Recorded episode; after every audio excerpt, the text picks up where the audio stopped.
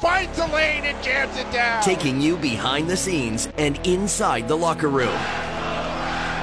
You're listening to The Raptors Beat with Josh Lewenberg and Nikki Reyes on TSN 1050.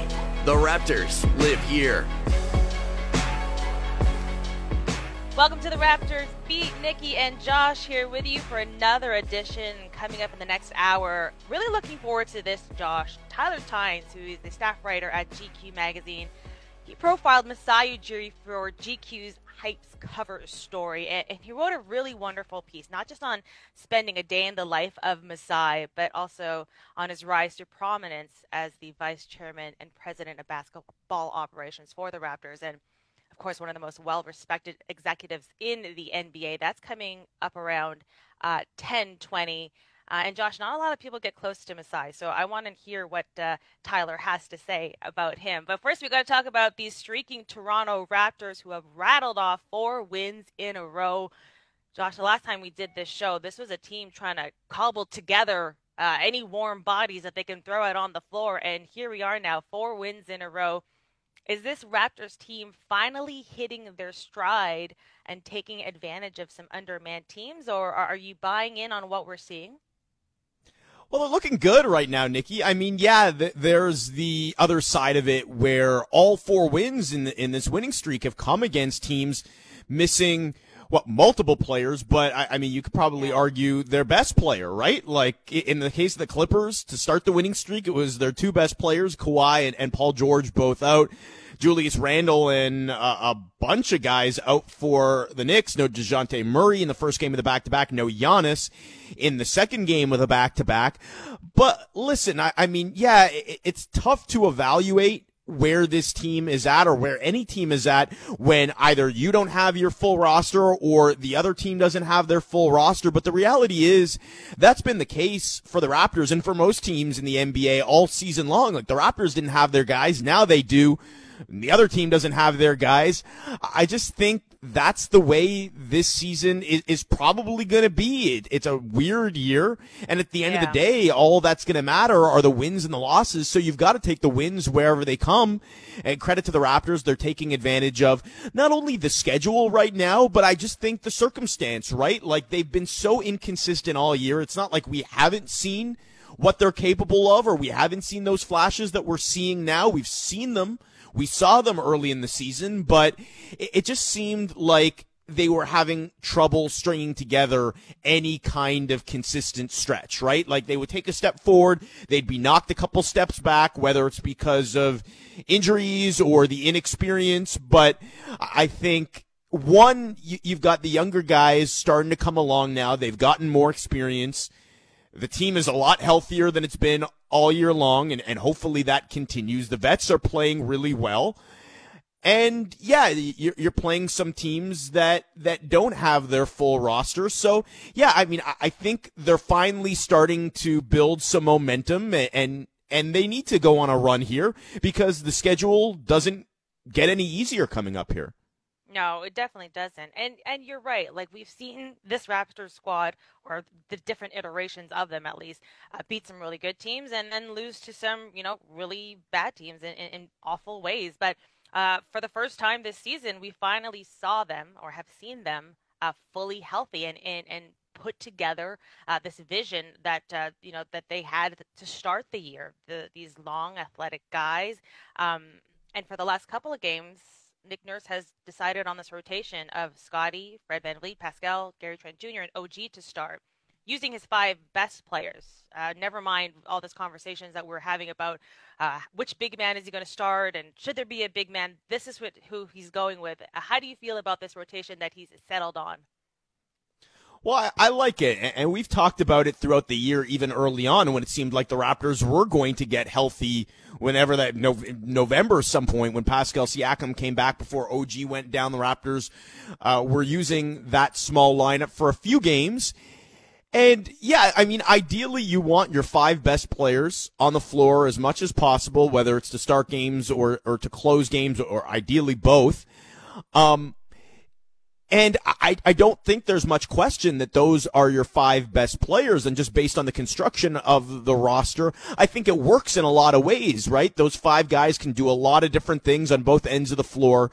They can all defend. They can all make plays and, and they can all shoot mm-hmm. relatively well too, right? And I think that's a pleasant surprise. When there, there, was one concern early in the year about, okay, well, is, is Scottie Barnes going to be able to spread the floor in a lineup with Pascal Siakam, who didn't shoot the ball well last year? They're all shooting pretty well, so I, I think the primary concern with that group, and we've seen it play out when they've gone small before, is are, are they going to be able to rebound well enough? And they've been holding their own on the boards in large part because Pascal Siakam, or sorry, I should say Pascal Rodman Siakam.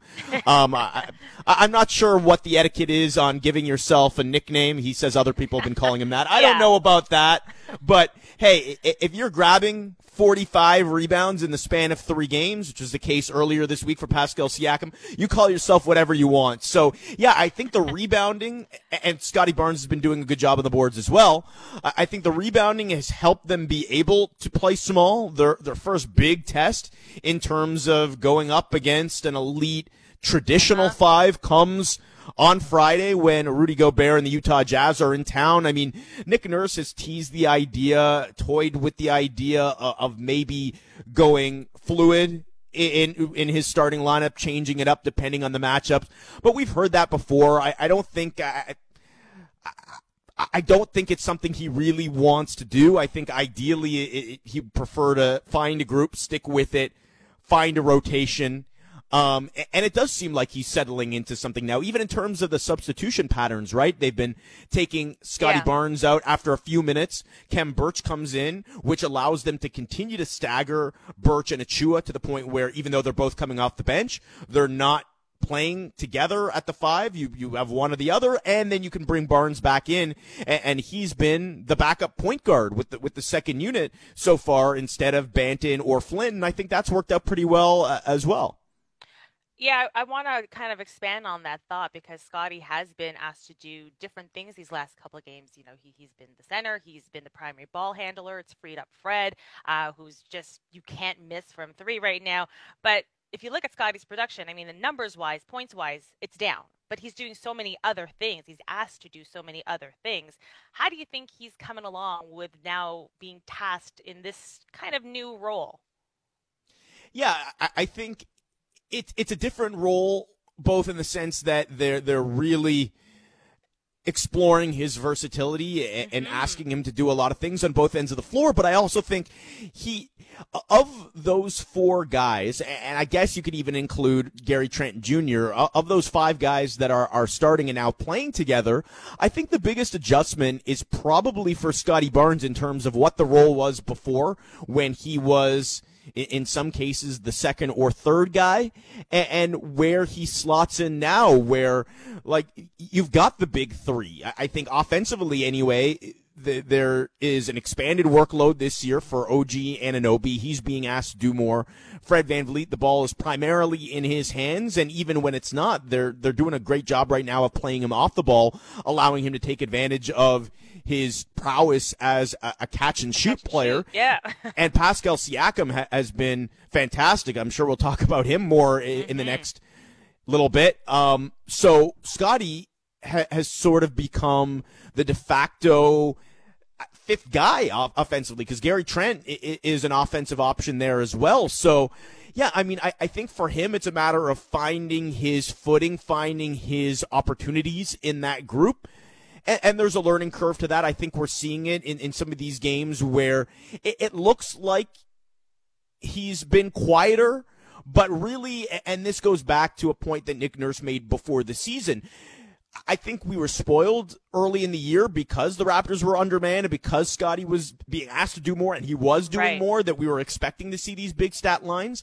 But Barnes, I think as a player is somebody who sort of like a Kyle Lowry, can do so many things and should be doing so many things that don't really end up on the box score that there are ways of him making an impact even without him putting up whatever it is, the 15 points that we were used to seeing from him. So I, I think he'll be fine. I just think it's a matter of settling into this role.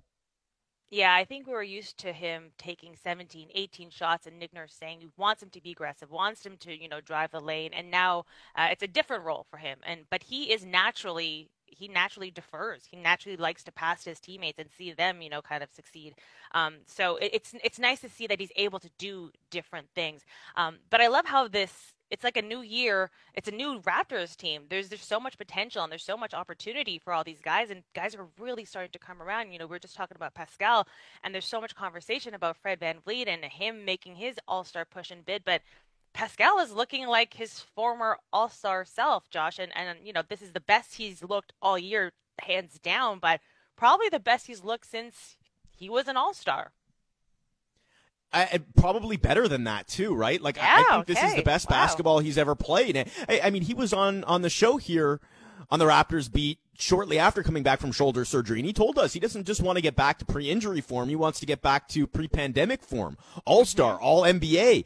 And yeah, I mean, I I think he's even surpassed that level that we saw from him a couple years ago now, to the point where he's doing everything at a high level really consistently. Like I mentioned the rebounding earlier.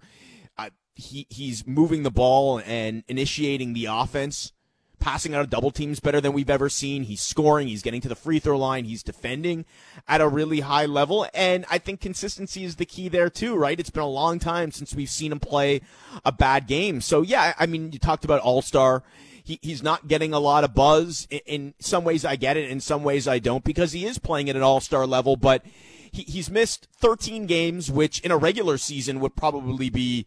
I mean, that that would probably rule him out right there, right? Like. Mm-hmm just too many missed games. This season, everybody has missed games, so I, am not sure that he shouldn't be getting more buzz. I just think that I mean, the, the, Raptors is a 500 team, which is more or less what we expected them to be. They're not going to get more than one All Star. They might not even get one. Like one, one is going to be a challenge, and we should talk about that. I, I just think Pascal and OG, they've both looked like All Stars at stretches this season. OG before his hip injury, Pascal since coming back from the shoulder surgery, but Fred has been the constant. He's the guy that that I think is most deserving on this team of being an All Star he is deserving, but the reality is there are deserving guys every year that don't make it. There are a lot of really good players in the NBA. There are only 24 All-Star slots, 12 per conference. Um, so it's going to be a challenge. There are a lot of good guards in the Eastern Conference.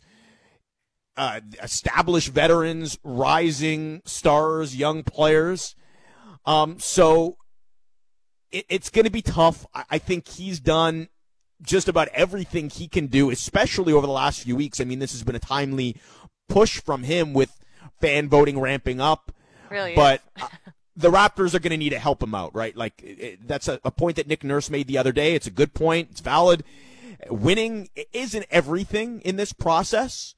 It's not necessarily a prerequisite. There are a few guys every year coming from losing teams, but especially for a first time All Star, especially for a guy like Fred that doesn't, he's not a lottery pick. He's not a, a top five pick. He doesn't have that same pedigree that like another potential first time All Star LaMelo Ball might have in this process. So if he's playing for and representing a winning team, I think that could make a huge difference both in fan voting and then especially if it comes to it with the coaches vote for the reserves yeah, obviously, you know, being on a winning team helps because your team's talked a lot about. Your team is, you know, noticed and, put on the, the different uh, networks like ESPN. And do you think playing? I don't want to say playing in Toronto kind of puts him behind the eight ball, but not being in that national conversation, does that hurt uh, his chances at all, you think? Well, it's interesting because I, I, think that's the assumption that most people have right now that they hate Toronto. Everybody in. hates Toronto. The league's against us. That's the assumption, right? Well, I, I think people think that okay, well, he, he's not going to do well in the fan voting here. He's going to have to get in through the coaches, and yeah, I mean, I, I think that's probably the safe bet. But to be honest with you, I, am not quite sure what to expect when yeah. the first voting returns come out later today, Thursday afternoon. Uh, you might be listening to the podcast, and those voting returns will will already be out there. As of now, I'm not quite sure. I, like I said, I think a lot of people are looking at it and they're like, okay, one, he plays for the Raptors, so he's not necessarily a household name around the league. And then he finished 10th in fan voting last year. But I will say this, I will remind people that the Raptors had an all-star starter in six consecutive All Star games between 2015 and 2020. You look at it and it's like, okay, Kawhi Leonard in 2019, sure, but I'm not sure that people expected Pascal Siakam to start in 2020, and he did. Right. DeRozan started a couple games, Lowry started a couple games, so don't underestimate the power of the Canadian fan base potentially getting him in, even if they don't. I, I, mean, I think coaches uh, of all people should, in the same way that we always used to say that about Kyle Lowry, coaches should appreciate what he brings to the table as much or more than anybody. L- let's go through it though, because I do want to break down his chances as realistic or unrealistic as they are. I mentioned the guards in the Eastern Conference. I think it depends on a few things. One, DeMar DeRozan, Jimmy Butler, Jaylen Brown, at least two of those guys are making the All Star team, maybe three of them. All three of them have played the majority of their minutes this year at the forward position. So, one, I, I think it's going to come down to whether or not they're considered guards or forwards in this mix. That will ultimately determine what VanVleet's chances are. Um, and then obviously the wild card spots that the coaches vote in are they guards are they forwards? Basically we're looking at probably five or six slots for guards. Um, we can break them down into categories or at least i have anyway. Harden zach LaVine are probably locks. They're having great years for great teams. Um, th- then you've got a couple of guys in Trey young and, and bradley beal who both have the track record and the reputation, and maybe if it's close, they get the benefit of the doubt. But I don't think their cases are as strong as the two I just mentioned. Trey Young having a great year, but for an underachieving Hawks team. Beal having a down year, but for an overachieving Wizards team. Um, you, have got a couple veteran point guards who are making winning contributions to really good teams. Kyle Lowry and Jrue Holiday, who we saw last night. And then the potential first timers, Darius Garland, LaMelo Ball, who I mentioned, as well as VanVleet, who are playing for those middle tiered Eastern Conference teams. So that's already nine guys that I mentioned. Obviously, we're not including Kyrie and Ben Simmons. Hopefully, the fans don't either. Um, but you're, you're probably only getting like five of those guys in. So VanVleet, I think he's got to beat out. He's got to beat out the first timers and it's going to be tough because Garland's going to get a lot of love, especially with the game in Cleveland. I think it's going to come down to, as I said, can the Raptors surpass the Cavs in the standings? Can the Raptors surpass Washington in the standings? Because I do think with, with Beal not playing as well as Bradley Beal usually plays, maybe there's an opportunity there to, to leapfrog him in a potential coach's vote. But yeah, I, I think in order to get in, the Raptors are going to need to make a push here, and VanVleet is probably going to have to surpass Garland, Ball, and maybe Beal, as well as maybe one or both of Holiday and Lowry. It, it's going to be tough. It is going to be tough. I mean, Fred is putting up career highs across the board. Uh, really going to rely on the, the fan voting. And you're right, like the coaches who know the intangibles and all the little idiosyncrasies that he brings to this team that that now find themselves a game above 500 despite all the challenges that they've had to go through uh, to start this year. And speaking of the standings, it's crazy to see the Raptors are like what now seventh in the Eastern Conference. They just keep uh, climbing that. But uh, Josh, we got to keep it moving because I wanna I don't want to keep our guests waiting. Uh, Tyler uh, t- uh, Tyler Tynes is going to join us uh, just after 1020. Um, but I got to get to the Kalos, where we give an, a, a point every week for the top performer on the Toronto Raptors. Uh, three points, two points, and one point. Uh, who is going to get three points from you this week, Josh?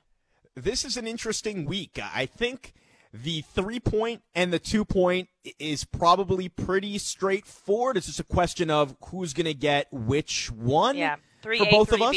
Yeah. yes, if, if bar, barring something shocking, I think we have a pretty good idea of who those two guys are going to be. And then I also think there's going to be a question as to who gets that one point. So for the three points, I'm going to give it to Pascal Siakam. I, mean, okay. Uh, yeah, I mean, it was close between he and Fred, and I'll, maybe I'll do my first two. Fred gets two points. Pascal gets three points for me.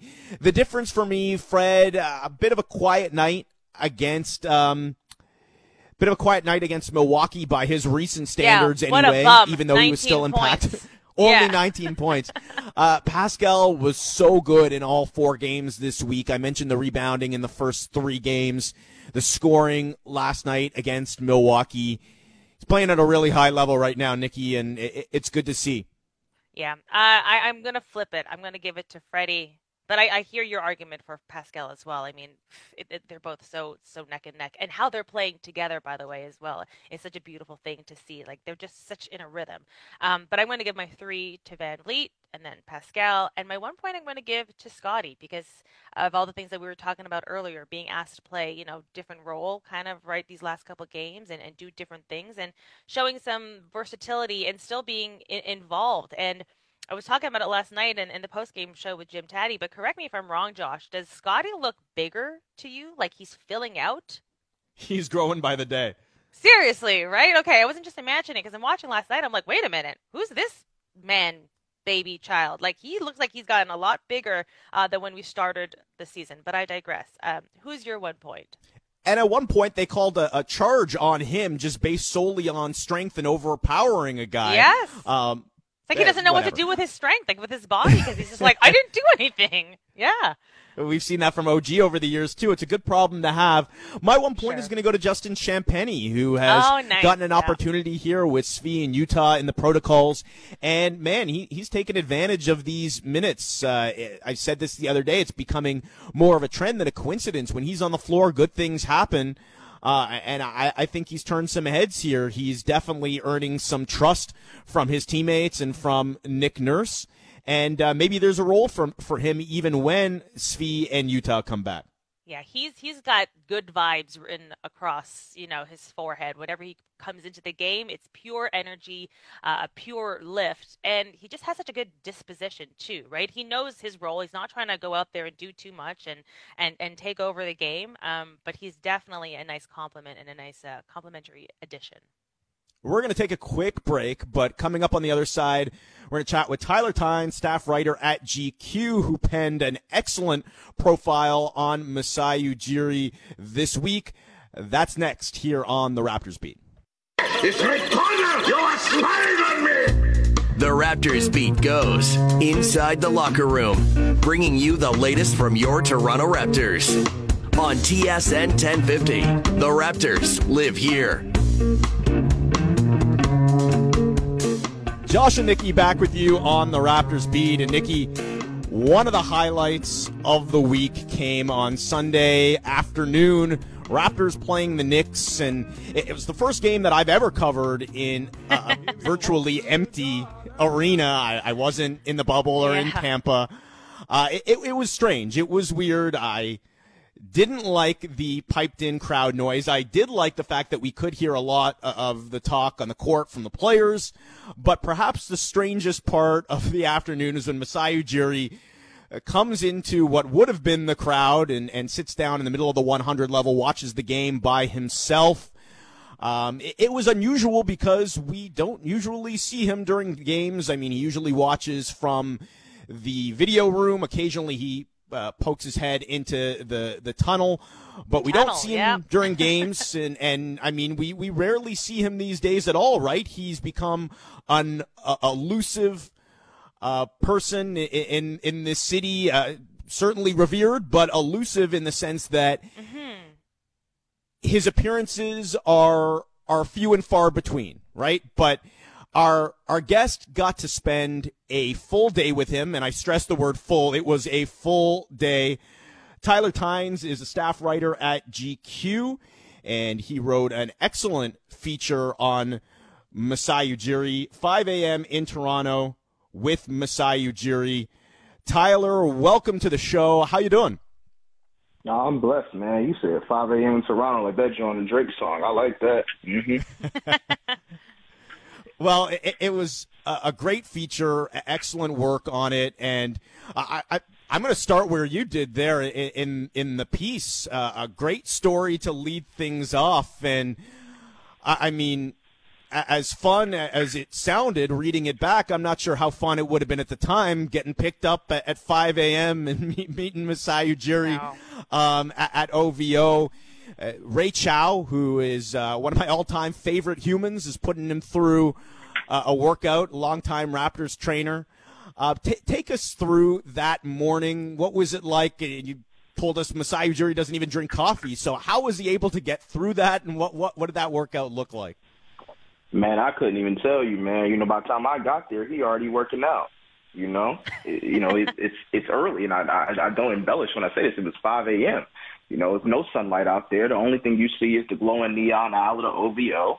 You know, you get through there. You know, his assistant and a few other people kind of take me in there, and he's there with Ray Chow, running laps, doing kickboxing on a side dummy. Um, you know, picking up um, you know, Home Depot buckets as if this is like a Bain infomercial. It, it was it was very it was very odd. I didn't expect Masai to be working out. You know, I was told that's what he does, and you know, they made it clear that's what he does every morning. But to see, you know, an actual like grown human being, much more much older than I am, right? Be out there and really be getting to it. Like you're not a professional athlete anymore. You you you a front office man. You out here getting to it like that? It's a little bit astonishing. See, Tyler, that's why fast at sleep, fast asleep at 5 a.m. and Masai Ujiri is hard at work. Did I see this on Twitter correctly too? Did did they put you to work? Hey man, don't don't don't, don't be looking at my Twitter, man. Yeah, they put me to work. You know, I was sitting there observing. you know, I was I was sipping on some green tea. You know, minding my business. And Ray Chow walks over. He asked me, "Do I want to get into it?" No, I don't want to get into it, Ray. What you mean? So I pick up the Home Depot buckets. You know, I'm a I'm a good Samaritan. I'm a I'm a I'm a friend in this country. I ain't never been here like that. So, you know, I'm, I'm doing what I'm told. I pick up the buckets, and they feel a little sturdy.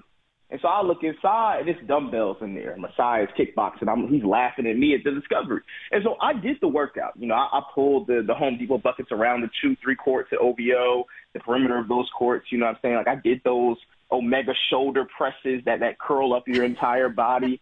you know, there were two heavy weighted baseball bats that I choked up on and held them upright, you know, a little bit under my chin and also walked around the perimeter. It, it's a tough thing. It's a tough thing, and I wasn't even doing everything he was doing.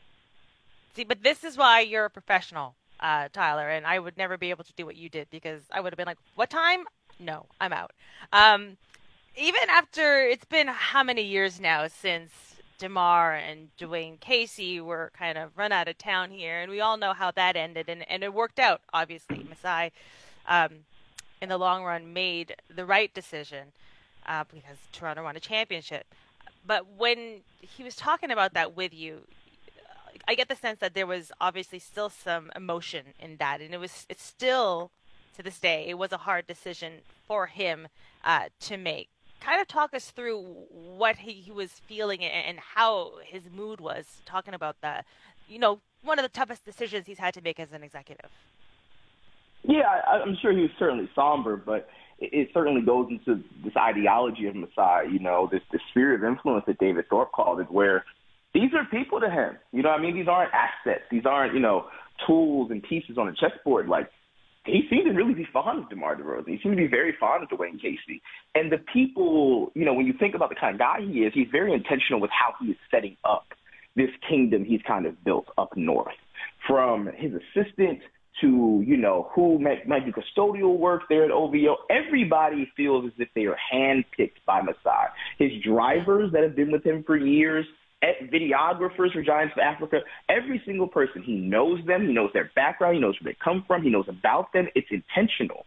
And so to lose someone like that and to have to make a decision that wasn't based in, as he would say it, humanity, um, things like that eat him up.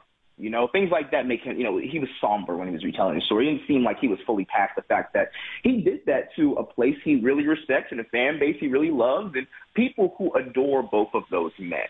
But if you're going to do something like that, if you're going to make one of the biggest gambles in recent sports history, it has to yield a result. Even when he was executive of the year in Toronto, in, in Denver in 2013, it didn't yield a result. This has to yield a result for him, and it did.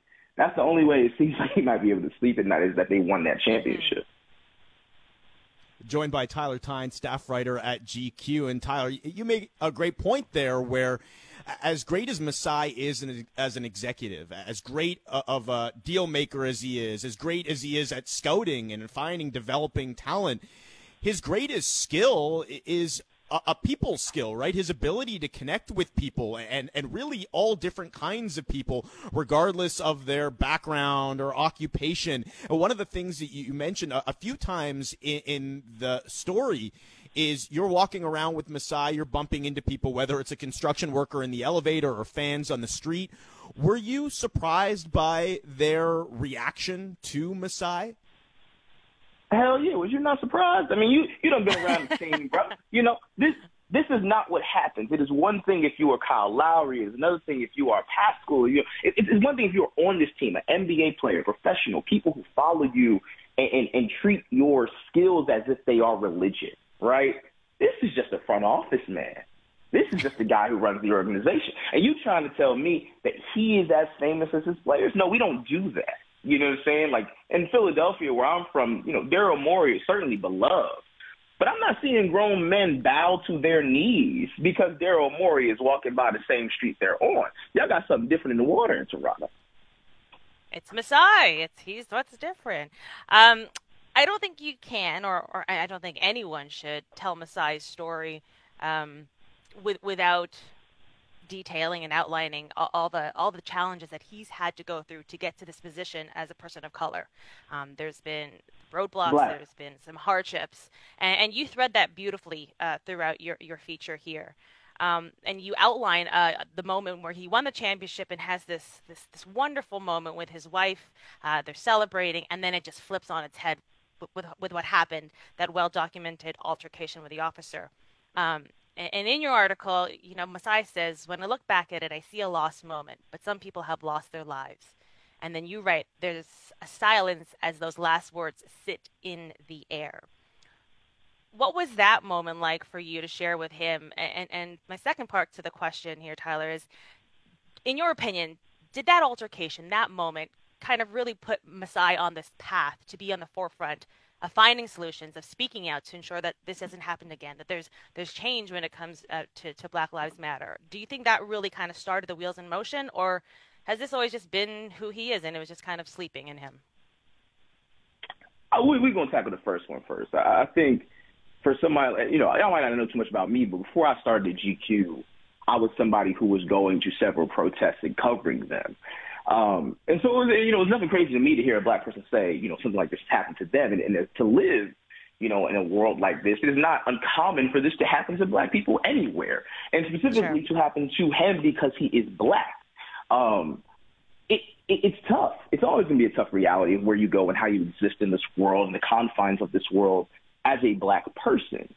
Because, well, it's not my job to tell you how this is going to get down. This is just the reality of the situation. This is you know, inherently in all of the systems that we call home and all the countries and places that we call home, that nobody is excused from the ills and desires and, and the sins of what racism is in the world. And so from the beginning, that was something that could have happened to him. And it did happen to him at the apex of his career.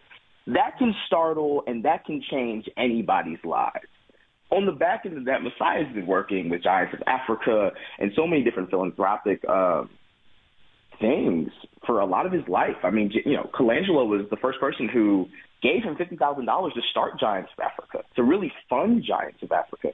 And so I wouldn't say that because some police officer harassed him that this woke some sleeping giant in his body to, you know, care deeply about things that are happening to black people. He's black. So he's always cared about this to a certain point, but he's had no reason to run away from it. He has no choice. Tyler, I, I mean, you, you've covered a lot of different things, a lot of different players, a lot of different athletes and, and people in sport. Where, where did this assignment rank for you, just in terms of uh, the the power of it, the the and, just in general, like how, how cool was it to come down here and, and up here and and and experience a, a day with Masai Ujiri? Well, I mean, he's a man just like anybody else. But, you know, luckily he was somebody different compared to some of the people I've met in my life. You know, I don't really rank my assignments like that. I mean, I've, I've been all over the country and seen some of the horrors of the world in recent times. And I wouldn't say, you know, this can go over something else because that's not really how I work. But Toronto was beautiful. I had never been. I'd always wanted to go. I understand some of these Drake songs a little bit more. And you know, that's all I really needed is that I saw somewhere new, I met somebody new, and I had a nice time. I saw I saw a good Raptors game, and you know, we parked behind Drake to get into the arena. I don't got too much to complain about, Josh. Except for waking up at like four in the morning to to meet Masai. No, man. When you when you when you dedicated to the game, 5 a.m. ain't really nothing special. I get up at 5 a.m. to start working every day, so that ain't really nothing different to me. Well, there you go. 5 a.m. in Toronto with Masai Ujiri. Check it out on GQ. Great read. Give him a follow on Twitter at Tyler Ricky Tynes. Uh, Tyler, thanks so much for doing this with us today and hope to chat with you soon. Of course, man. Call me Thanks, anytime. Tyler. Thank y'all. I appreciate you. There he is, Tyler Tynes, staff writer at GQ. And Nikki, uh, I mean, uh, like I said, we, we've, we know Masai, but to, to spend that kind of time with him and, and get a, a glimpse at what what he's like behind closed doors. It's something that very few people get to do. It, it- it's a cool mm-hmm. behind the scenes look at somebody who, as Tyler details, means a- a whole lot to this city, this country, and this fan base. Yeah, it's really interesting to hear his perspective because maybe we're a little too close to the situation. Not, not. I don't mean just us because you know we work around uh, the organization, but because we know and we felt what Masai has done and built here. It's interesting to hear Tyler's uh, perspective. Is like, yeah, he's, he's just a man. It's it's interesting how he's revered as this like you know deity in, in Toronto, but he's just another dude. Um, I, I found that fascinating because here, you know, Masai like basically walks on water, right? Am I right? So, um, but at the end of the day, you're right. He's right. He's just he's just a man doing his job and, and doing what's best for the organization and for the causes in the, the, the, the world around him that he believes in. Well, he, he's built a team that's playing really well right now. The Raptors look to Yeah. keep their winning streak going, but a challenging week for them with some really good Western Conference teams in town. So we'll look ahead to that. On the other side, this is the Raptors beat. Feeling good? Just bet on yourself. Why wouldn't you? Just bet on yourself. You're you. Just bet on yourself. Time to bet on yourself. Don't be afraid to bet on yourself. On TSN 1050, the Raptors live here. I got my money on me. I do. I bet on myself. I can't Crunch time on the Raptors beat. I got my money on me. Our prediction segment here. Bet on yourself. Fred VanVleet has been doing it and it's been working. So let's see how we fare, Nikki. It, it was a pretty good week last week. I, I don't know that we made official predictions other than I did think this was the week the Raptors got back to 500. I thought it would be a three game winning streak, though I had the loss in Milwaukee For on sure. Wednesday. I didn't know that Giannis was going to sit out. Maybe things play out differently if he mm-hmm. plays, but I'm pretty sure the Raptors are, are happy with the current timeline and not some alternate universe where Giannis plays a couple games against the Raptors over the last couple months. There's two more games that they're going to play against Milwaukee, so we'll see how you know if he suits up for those uh, two. But yeah, it was a busy week for the Raptors, and they won all four. And now uh, it doesn't get uh, exactly any easier. It's the Jazz, the Pelicans, and, and the Suns. The Jazz coming uh, to town on Friday. How do you see this one playing out? Yeah, we, we talked about earlier. I think it'll be a, a good test for the Raptors for a, a bunch of reasons. I know that uh, COVID has, has just started to hit the Jazz a, a little bit, but for the most part, they, they've been one of the more unscathed teams all year. So this is a relatively healthy team. We talked about the Raptors going up against undermanned teams. They're going to see a really good and mostly healthy team against the Jazz, as well as a team that features an elite traditional five man in Rudy Gobert. So it's going to be a test for that smaller group that they like to start. First of all, to see if Nick Nurse sticks with it. And if he does, can they hold their own against Gobert? That's one of those matchups where like eh, maybe, maybe it's Scottie, maybe it's Pascal, but it's more Yeah. of a, a team thing than anything else. They're going to have to send help. And that's tough with a Utah Jazz team that's so well balanced, so many great shooters and, and, and talent at every position all over the floor. And they're maybe quietly, I would say, having a, another really good season. Their nine plus 9.8 point differential leads the league. Um, they've won eight of their last nine games. They, of course, beat the Raptors earlier in the season, the November 18th meeting. Uh, Gary Trent went off for 31 points, but that was Pascal Siakam's worst game of the season, one of the worst games of his career. Four points on two for 14 shooting. Of course, he bounced back the next night against Portland, but it'll be interesting to see if he can keep things going, being that he's been playing so well recently. I'm going to say this is a loss for the Raptors, but oh man, I'm hoping I'm wrong here. Wouldn't that be fun for the Raptors to build off of the momentum that they've uh, collected here over the last week or so and, and continued this winning streak with what would be, I, I, think, for a lot of people, their biggest statement win uh, of the year against a really good Utah Jazz team. Yeah, most definitely. But the Utah Jazz always kind of quietly go under the radar and, and, you know compile a really excellent season and they're they're doing again i'm really keeping an eye though on what's happening with their health and safety protocols because joe ingles entered as you said uh, they're the last team to, to put a, a, a, player in protocols, and he went in on Tuesday, and, and, we've seen how this kind of plays out for other teams. Knock on wood, yeah. you don't want anyone to have to go in health and safety pro- protocols, and of course the Raptors want to play the, the, the best players that the Jazz have to offer. But the reality is, we've seen how this plays out. Somebody goes in, a day later, somebody else goes in, a day later, someone else goes in. So by the time Friday rolls around, um, it'll be interesting to see who is available for the Jazz. But with that being said, you're right. They're going to put up a, a, great fight. I expect Pascal to, to have a bounce back game because that was an awful game that he played against the Jazz earlier this year. Uh, that's when like the the trade Pascal, uh, you know, chance started up again. Um, but I'm going to go with the Raptors taking this one. I, I'm feeling really confident in how Freddie's playing, how Pascal's playing, how that whole starting unit is playing together. Um, and I'm just uh, I'm just gonna keep riding this wave, and I see win number five in a row for the Raptors on Friday. There, I said it. Well, I, am going to hold you to it. Uh, no, I, I, like I said, I, I, I, hope, if nothing else, that it's a competitive game, and, and I think that it will be. If nothing else, is based on how the Raptors are playing recently. I can see them going toe to toe right now with anybody, given their uh, the, the fact that they're close to full strength, the, the fact that they're playing as as well and as confidently as they are. Um, I've got Sunday circled on my calendar. Sorry, go ahead. Nikki. Yeah. No, no, sorry. I was just going to add one more thing. That yeah, we I selfishly, I want to see the Raptors play uh, a team that is fully healthy uh, for the first time, you know, with this kind of new look uh, starting unit. So that's really what I'm looking forward to seeing is how this Raptors squad stacks up against a really good uh, a Jazz team. And, and and you said it, looking at Sunday, another really good team against Phoenix.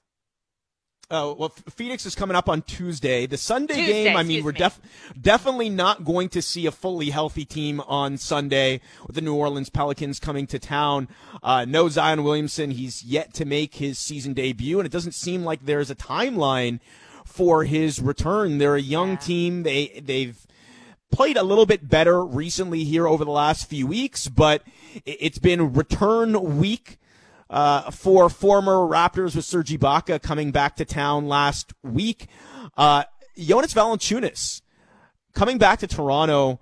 I mean, th- this is crazy to me and just blows my mind. Uh, I guess speaks to how bizarre these last few years have been. But JV has not played in Toronto since December 9th, 2018, more than three years ago. Jeez. That was before he uh, suffered that thumb injury in his last season with the Raptors. He missed a few months and then was just about to return on the road before getting traded for Marc Gasol. And we all know how that went. But even since then, between uh, the trade to Memphis and, and the Grizzlies had already played in Toronto that year, the championship year.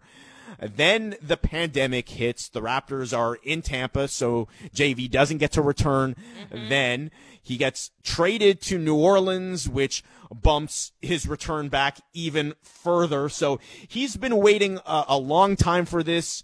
Like with Serge, it, it sucks that there aren't going to be fans in that arena to give him the ovation that he deserves. But sure. in the same way as we look back at Serge's tenure with the Raptors, I, I want to do it a, a, little bit here with JV, just in the sense that it was so cool to, to watch. I mean, literally from a guy that could barely speak the language coming here from Lithuania as a rookie, learning not only the game at the NBA level, but learning the culture and, and growing, building uh, a family here.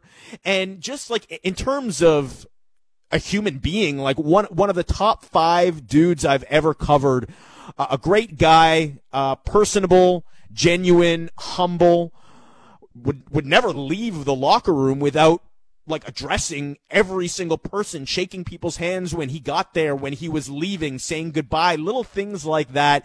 And just a great sense of humor, as witty as they come. Some of it was rated R, I'll, I'll tell you, but, um, just, just a great guy to be around and have in the, uh, and have in the locker room. So really looking forward to having him back and, and seeing him on Sunday. And I'm going to say it'll be a win for the Raptors in JV's return.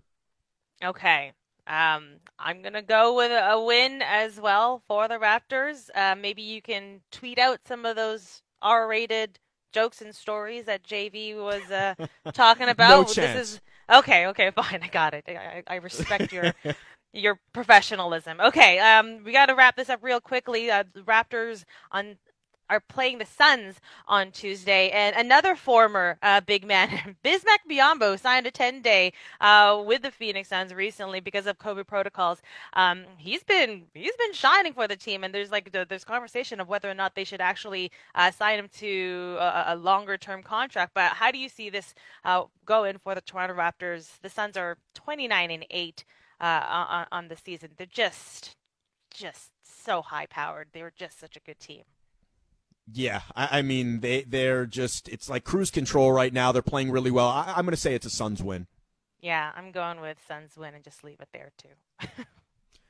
well, there you go. I mean, like th- this is going to be a, an, a, a long road trip coming up after next week as well, five game road trip. So th- this will be a good test for the Raptors. We've been talking about it, waiting for them to face some good, healthy teams. Well, here yeah. it is. So uh, a good measuring stick week for the Raptors, and we'll be back to chat about it and a lot more next week on the Raptors Beat. Thanks for listening.